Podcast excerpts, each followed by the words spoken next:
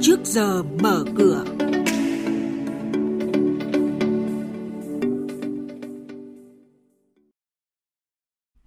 Thưa quý vị, trong mục này sẽ có những thông tin đáng chú ý sau đây. Lãi suất điều chỉnh giảm ở kỳ ngắn hạn. Tập đoàn Hoàng Long, mã chứng khoán HLG bị hủy niêm yết cổ phiếu. Tập đoàn CEO tăng vốn điều lệ thành công. Và ngay sau đây thì biên tập viên Hà Nho và Bá Toàn sẽ thông tin chi tiết. Vâng thưa quý vị và các bạn, Ngân hàng Nhà nước Việt Nam điều chỉnh lãi suất giảm ở kỳ hạn ngắn để ứng phó với những biến động của thị trường tài chính toàn cầu trong tháng 7 vừa qua. Theo đó, Ngân hàng Nhà nước đang điều hành tốt cả lãi suất và tỷ giá hối đoái trên cơ sở ôn hòa hơn theo những diễn biến về chính sách nới lỏng của Cục Dự trữ Liên bang Mỹ.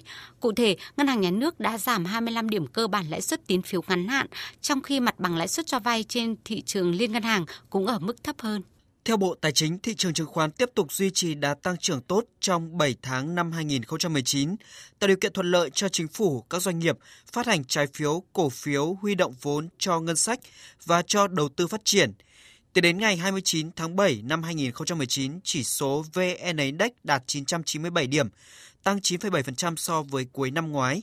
Quy mô vốn hóa đạt khoảng 81% GDP, tăng khoảng 14% so với cuối năm ngoái – Đáng chú ý, thị trường bảo hiểm cũng phát triển ổn định khi 7 tháng năm 2019, tổng giá trị tài sản bảo hiểm hơn 428.000 tỷ đồng.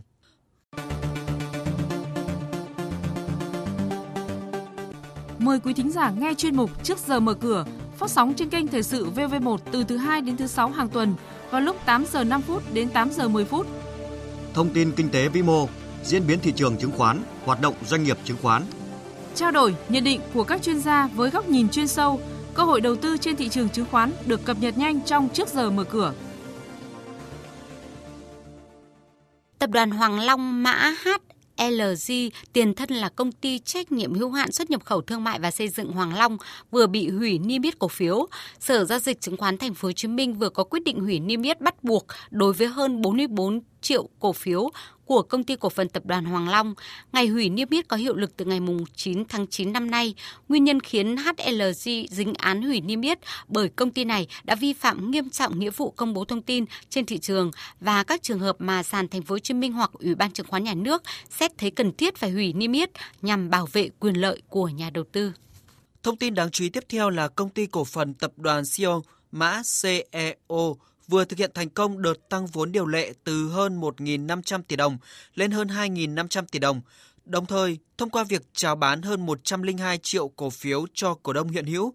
Với tổng số tiền hơn 1.000 tỷ đồng huy động từ đợt phát hành, tập đoàn Shell chủ yếu đầu tư vào các dự án tiềm năng như Sonasi Vân Đồn Hyper City, Riverside City, Sonasi Primer Nha Trang – Tập đoàn này cũng đặt mục tiêu đến năm 2021, doanh thu dự kiến đạt 8.000 tỷ đồng, lợi nhuận sau thuế 800 tỷ đồng, tổng tài sản đạt 13.800 tỷ đồng, nằm trong top 250 doanh nghiệp tư nhân lớn nhất Việt Nam.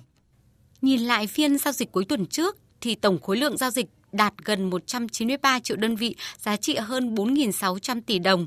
Các mã VIB, GEG, CVR và BSR giao dịch sôi động nhất với khối lượng giao dịch đều đạt hơn 1 triệu đơn vị trên thị trường. Mở cửa với chốt phiên trước VN Index ở mức 974 điểm, HNX Index ở mức 102 điểm, Upcom Index ở mức 58 điểm trong phiên mở cửa thị trường sáng nay.